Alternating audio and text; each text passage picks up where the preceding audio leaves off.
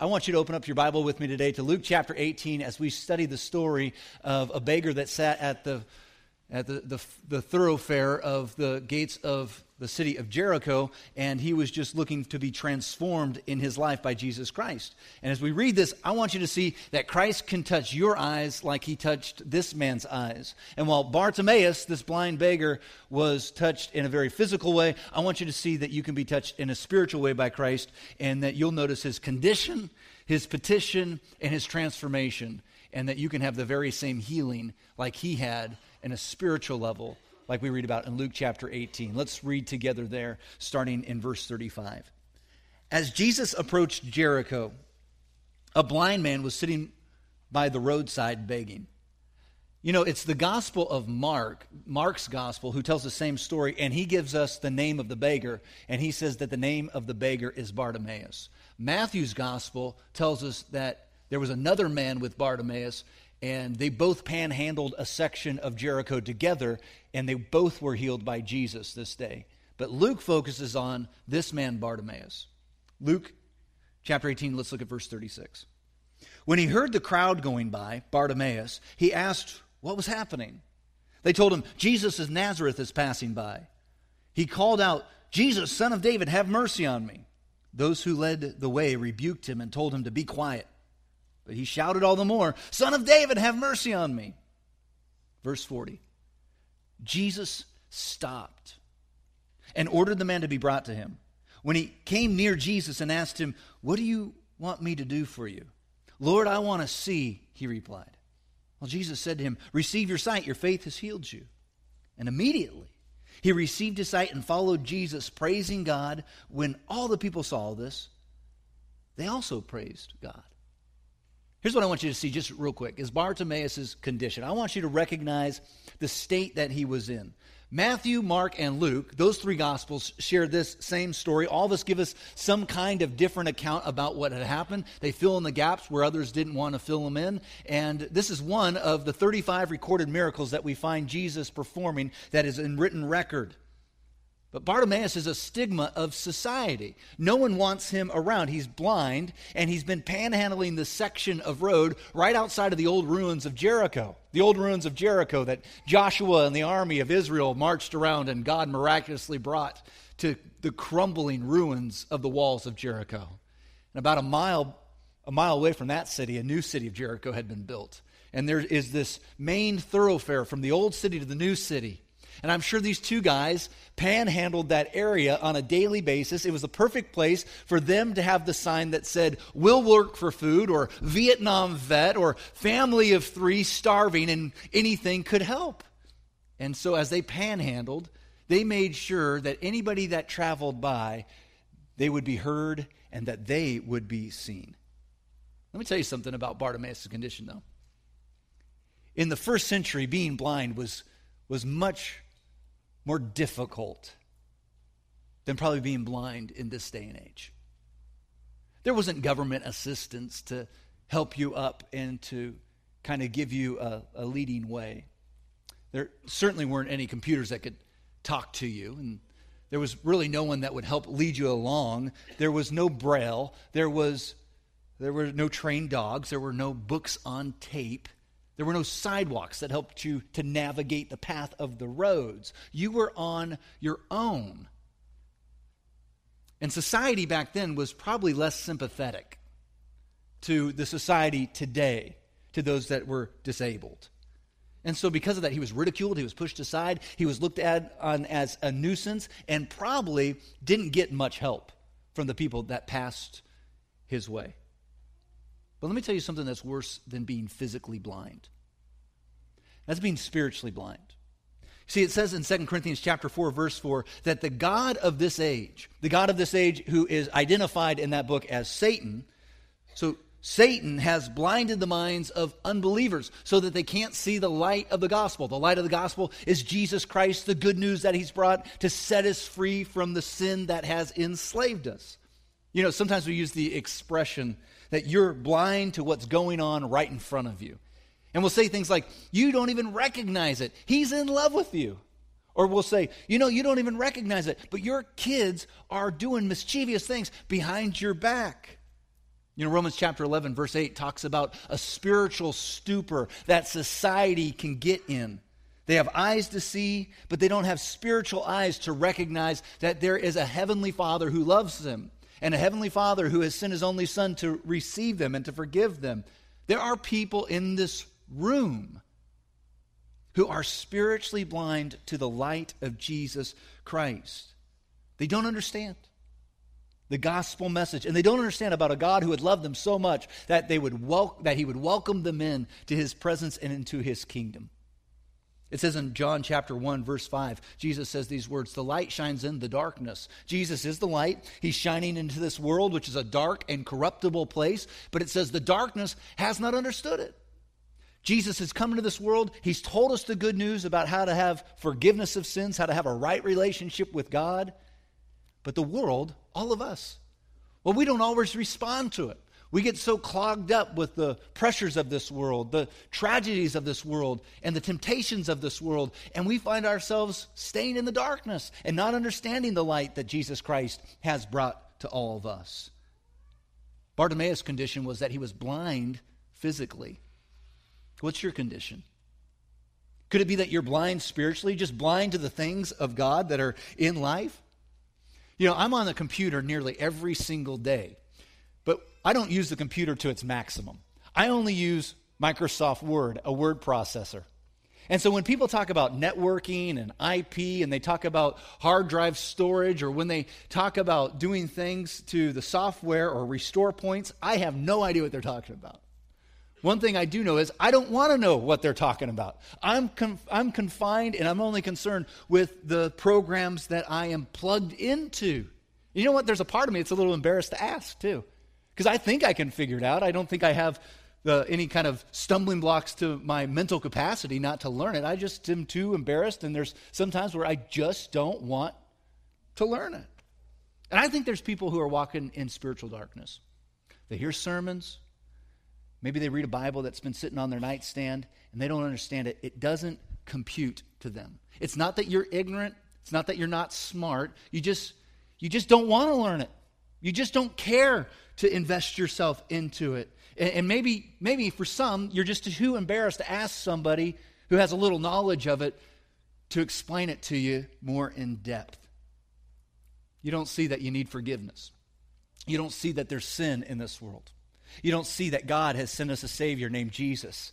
You don't see that Jesus has died on the cross for you personally to redeem you from your sins. You don't see the power that Jesus Christ can bring to your life. And so, because of that, you just walk away from it or you lived spiritually blind. 1 Corinthians tells us in chapter 2, verse 14, that the man without the Spirit does not accept the things that come from the Spirit of God. Like, if you don't have God's Spirit within you, you're not going to really understand or take hold of the things that God has communicated to us, especially through His Word. You see, those are spirit things. Since the Spirit's not there, you're not going to understand those things completely. For they're foolishness to Him, and He cannot understand them because they are spiritually discerned. You know, people who are spiritually blind, they don't know where they're going. And maybe this can help you identify your condition, if you're spiritually blind or not.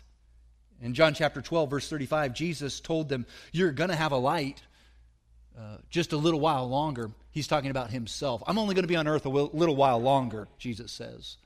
Walk while you have the light before darkness overtakes you. The man who walks in the dark, what does it say? Does not know where he's going.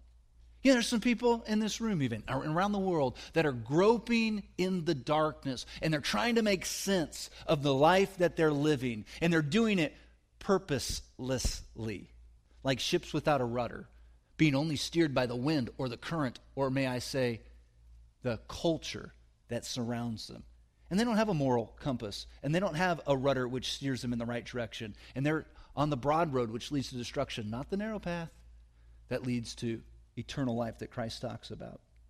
You know, it's G.K. Chesterton that once said, when a person quits believing in God, he doesn't believe in nothing, he believes in anything. When you stop believing in God, it's not that you become an atheist. You just will take anything that comes your way. And so, atheism isn't the absence of Christianity, superstition is the absence of Christianity. Clinging yourself to whatever passing fad happens, whatever kind of spiritual moment takes place, you'll accept it from anyone, from anywhere, from whatever book, and you won't have any kind of spiritual discernment about is this right? Is this wrong? Is this preacher of God? Or is he a false prophet? You know, Jesus looked at the preachers of the day, the religious leaders, guys like me, and he looked at their heart and he said, You guys are doing a lot of neat things on the exterior. But I know you intimately. I know you on the inside, and you are corruptible. You look like the light on the outside, but in the inside, you're dark. He called them whitewashed tombs. They look alive on the outside, but they're dead on the inside. And here's what he said to them He called them blind guides. Blind guides. He says, if a blind man leads a blind man, both fall into a pit. I can remember my first funeral that I did in ministry here at Washington. It was at Oak Grove Cemetery, just on the west side of town. And after the committal service, I got into my car. I was the first one to leave the cemetery. And I started to drive around that cemetery, and I thought I knew the way out. And in that, that cemetery, I got lost a little bit, and I came to where I thought was an exit, but then there was a chained off exit, and I had to put it in reverse. And then I recognized, after I'd been driving about five, five minutes or so, that there were two cars that were following me. You talk about the blind leading the blind. It seems strange that people who don't know where they're going can still gather a following even though they don't know where they're going. People can be persuaded to do things even though they have blind leadership. Let me give you some examples. There was a movement, and it still has gotten traction, that all religions lead to the same place and to the same God. Well, the God of the Bible says that's not true. The Bible says that's not true. This church doesn't believe in that. But there are some movements that still proclaim that thing. So you tell me, does Jimmy Swaggart, does his version lead you to heaven? Does Jim Jones, does his version lead you to heaven? Does Hinduism lead you to heaven? No. Those things don't. I'll tell you why. Because there is a mixture of spirituality in there. But Hinduism would teach you that you're going to be reincarnated, maybe to something better or to something worse. And then eventually, your goal is to one day find that you're non existent and somehow you've become a part of God in some strange way. But you know, there are billions of people that follow that religion. It's like the blind that are leading the blind. Some of you familiar with the scientist Richard Dawkins. He's written books like The God Delusion. That guy is not just delusional, he is anti Christian completely. And Richard Dawkins, when asked how the world was created, he says, I'll tell you this much God had nothing to do with it. And he looks at all of us that believe that God literally created this place, and he says, I feel so sorry for you all. But when pressured about how this world was created, he says, and I, I'm not kidding you, that perhaps aliens created this world. So the commentator will say, So you believe in an intelligent design? He says, No, that's not what I'm saying. Well, then who created the aliens? He says, I'm not certain. Maybe the life form started from some cells that were attached to the backs of crystals, and that created the aliens. And the commentator will say, But who made the crystals? And who made the cells? And he says, I'm not sure but it wasn't God. And there are some people that will flat out gain a true following of people, even though they're blind in this world and refuse to recognize any of the light. Friends, let that be a warning to you. Use spiritual discernment from the things of this world, use spiritual discernment from the things that are preached from this pulpit be good Bereans, like those in Acts, that studied the scriptures to find out if what they were learning was true and real. Don't be blinded in the darkness. Let the light set you free of Jesus Christ. So, what's your condition? Are you blinded spiritually, or do you have 2020 vision spiritually? Here's Bartimaeus' plea. Here's his petition to Christ. He has one moment to get Christ because Jesus is passing by. Man, I could preach a whole sermon on that. Jesus is passing by the opportunity that's there for this man to have a life change, the opportunity that exists for you today to have a life change, to wake up to the light and make this faith very real to you. Jesus is passing by. Let's look with, in verse 36 of Luke 18. When he heard the crowd going by, he asked, What's happening? Verse 36, 30, 37, the crowd says, Jesus of Nazareth is passing by. Verse 38, Bartimaeus calls out, Jesus, son of David. Did you catch the differences? Did you catch the difference? The crowd said, Jesus of who? Jesus of Nazareth. Bartimaeus yells, Jesus, son of David. That's not what the crowd told him. That's not what they said. Every gospel writer says the same thing.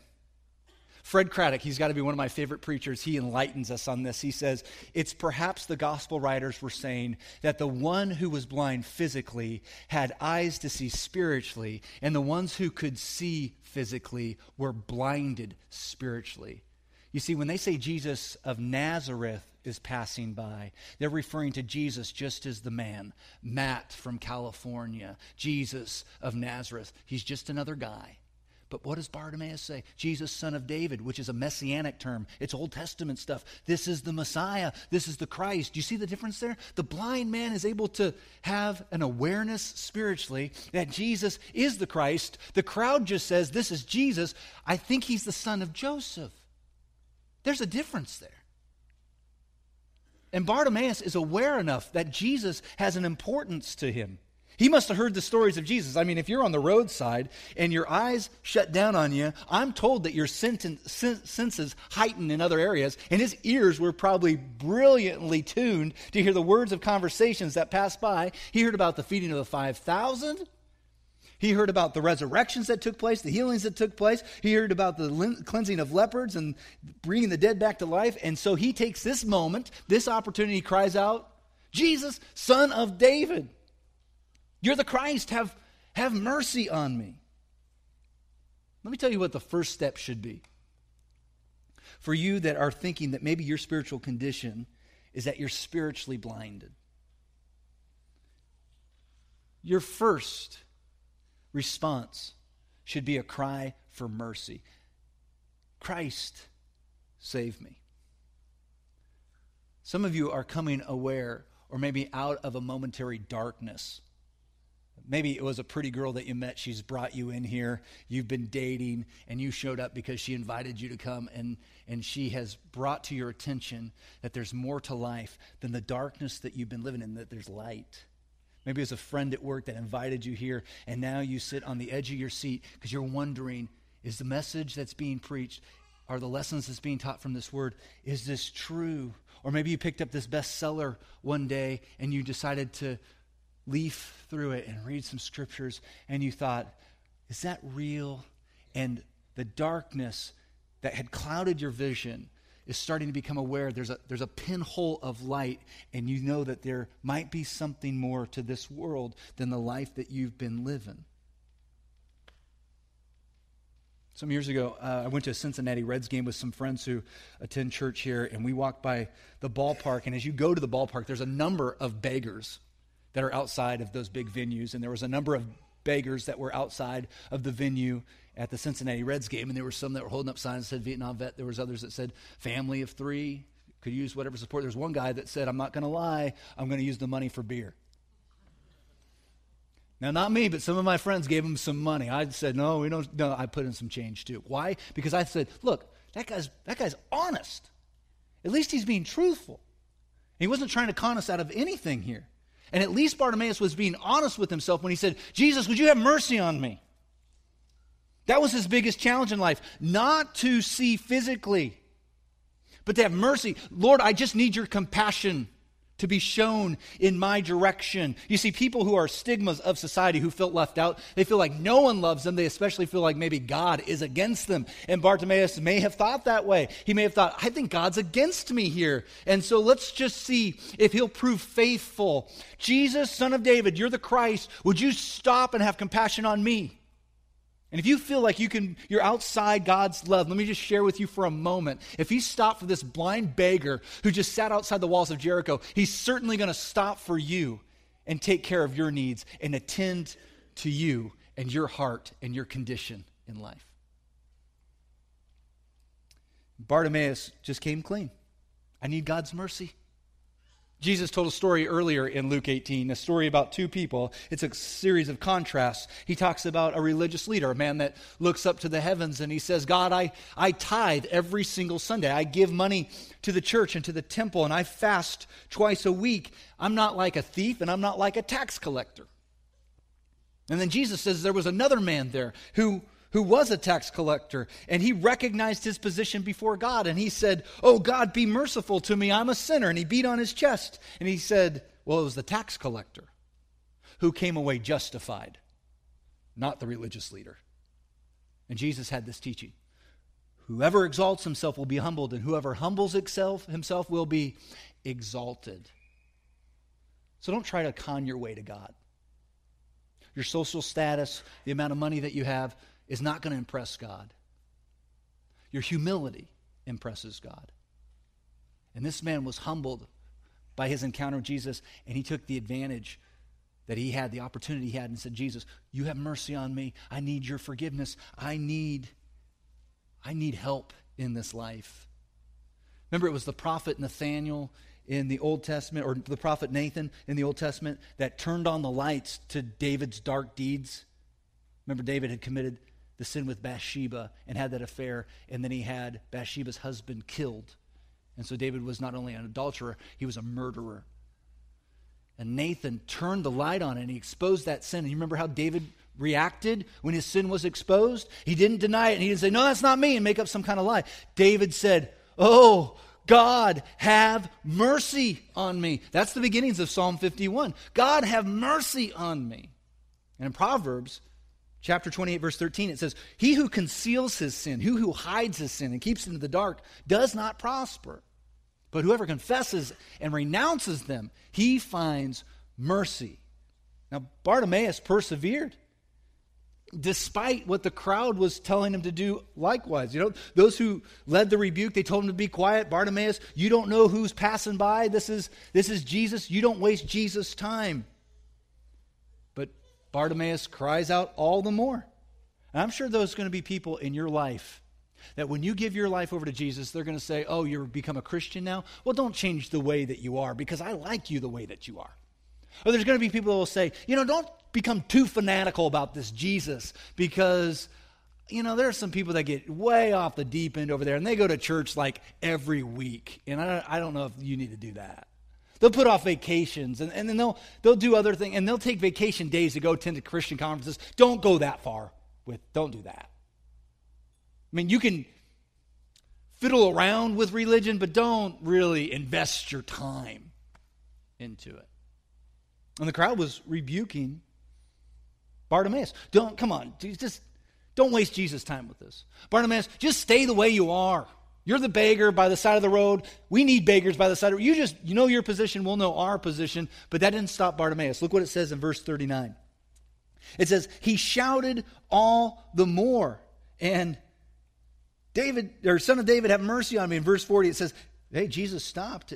And then he ordered Bartimaeus to come to him. You know, Jesus never tuned out a cry for mercy in the Gospels. You read the Gospels, Jesus always stopped when someone said, Jesus, I'm struggling. Jesus, I'm hurting. Jesus, I need you. When a cry for mercy was proclaimed out of someone's mouth in humility, Jesus would stop.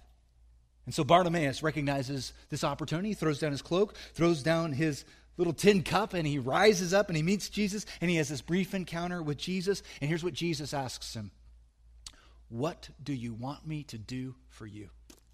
Huh. That's like a genie in a bottle. What do you want from me? You get one wish. One wish. Think about the things he could have come up with. He has a face to face encounter with one who spoke the sun, the stars, and the moon into existence. Nothing is too difficult for the Lord. Anything you want, Bartimaeus. What do you want me to do for you? Don't you love how Jesus approaches people? He does it in such gentleness and, and such grace. He never forced his power onto people, he was always gentle with them. What, what can I do for you? I mean, just think about that for a minute. The Son of God, the creator of this world, puts himself in a servant's position, a waiter's position. How can I serve you today? Notice Bartimaeus' request. It's so specific, and it meets one of his greatest physical needs. He says, Lord, I want to see. He's specific. I want my eyes to be open. That's his plea. That's his petition to the Lord. What's your plea?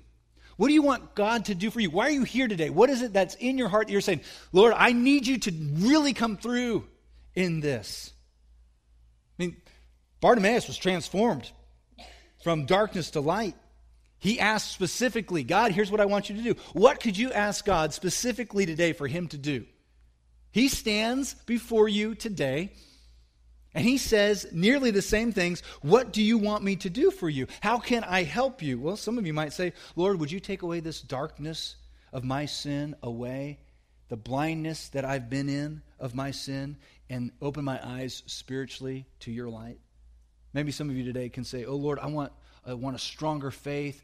I don't want to be blinded by doubt any longer. Some of you might want to say, I, I want encouragement, Lord. I, I am tired of blindly catering to the people's opinions around me, and I want to be enlightened by your word so I may live by it.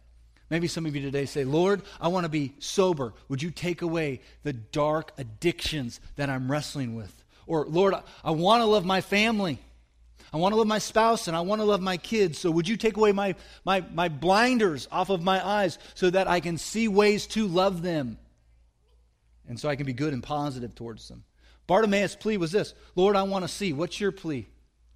What do you need to specifically ask Jesus to help you with? Here's his transformation. And he experienced a dramatic transformation.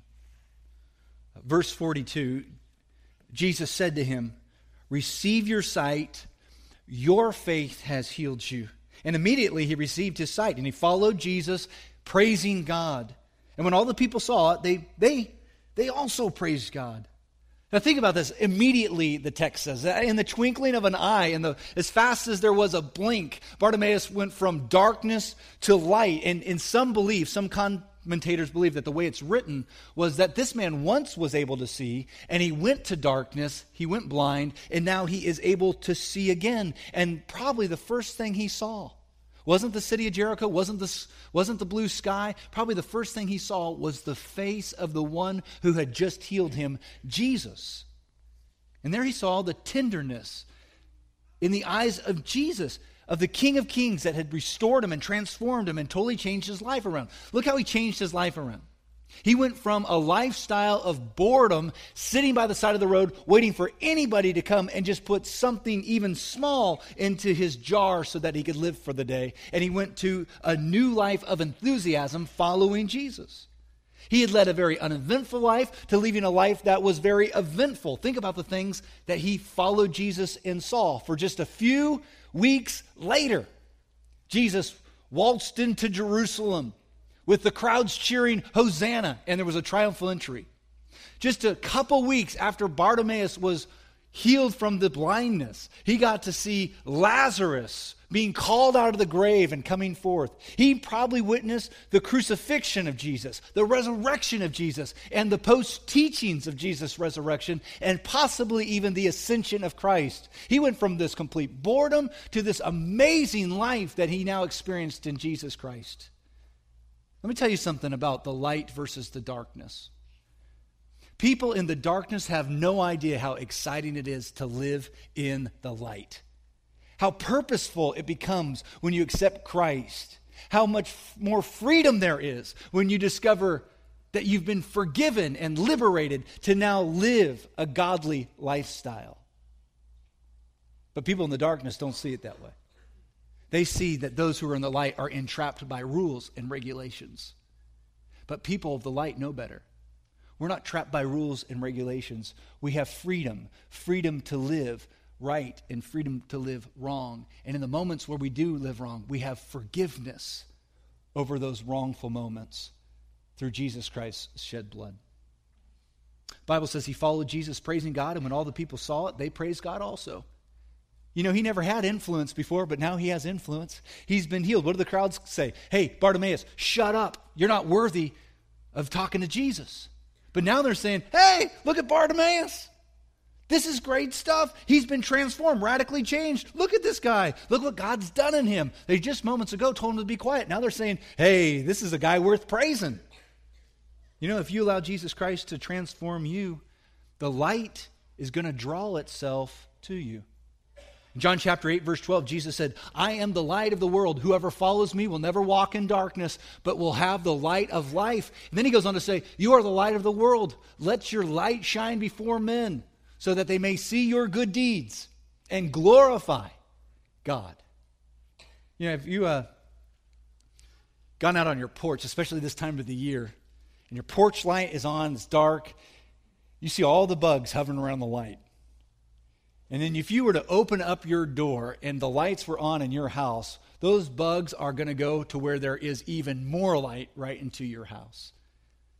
Those moths are just going to swarm on in out of the darkness into the light.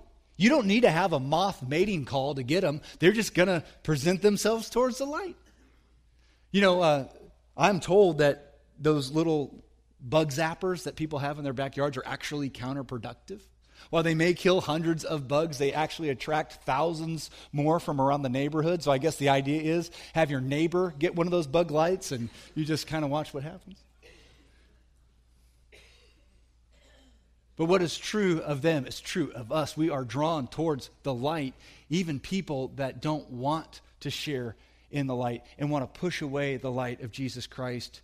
So here's what I'm saying to you. If your life's been transformed, it doesn't have to be a dramatic transformation. It doesn't have to be a dramatic testimony. But if your life's been transformed by Jesus and you've experienced the newness of life through Christ, you've been enlightened, don't be ashamed of that. You let your light shine before men so that they may see your good deeds and praise your Father in heaven. And you've got that coworker that says, I hate everything about church. Church has done me wrong. I hate everything about the Bible. I don't believe it. You got a Richard Dawkins in your group that just says, There is no God. I don't care how uh, complicated the universe is, there is no God. You continue to shine your light brightly. Why? Because people are still attracted to the light and they're drawn by it. You remember the words of 1 Peter chapter 2 verse 9. You are a chosen people. You're special to God. You're a royal priesthood, a holy nation, a people belonging to God, that you may declare the praises of him who called you out of darkness into the wonderful light. And friends, that's what's going on today. Just as Bartimaeus was transformed from having no physical sight to being able to see things clearly in this world, God's calling you to a transformation. A transformation that draws you out of darkness and pulls you into the enlightenedness of Jesus Christ to experience this world in a new way with a, a new leader of your soul, Jesus. And maybe today you need to do like Bartimaeus did. You need to throw out the old garments of your begging nature, of your blinded nature. Leave those behind. Leave that cloak on the side of the road. Take this opportunity today.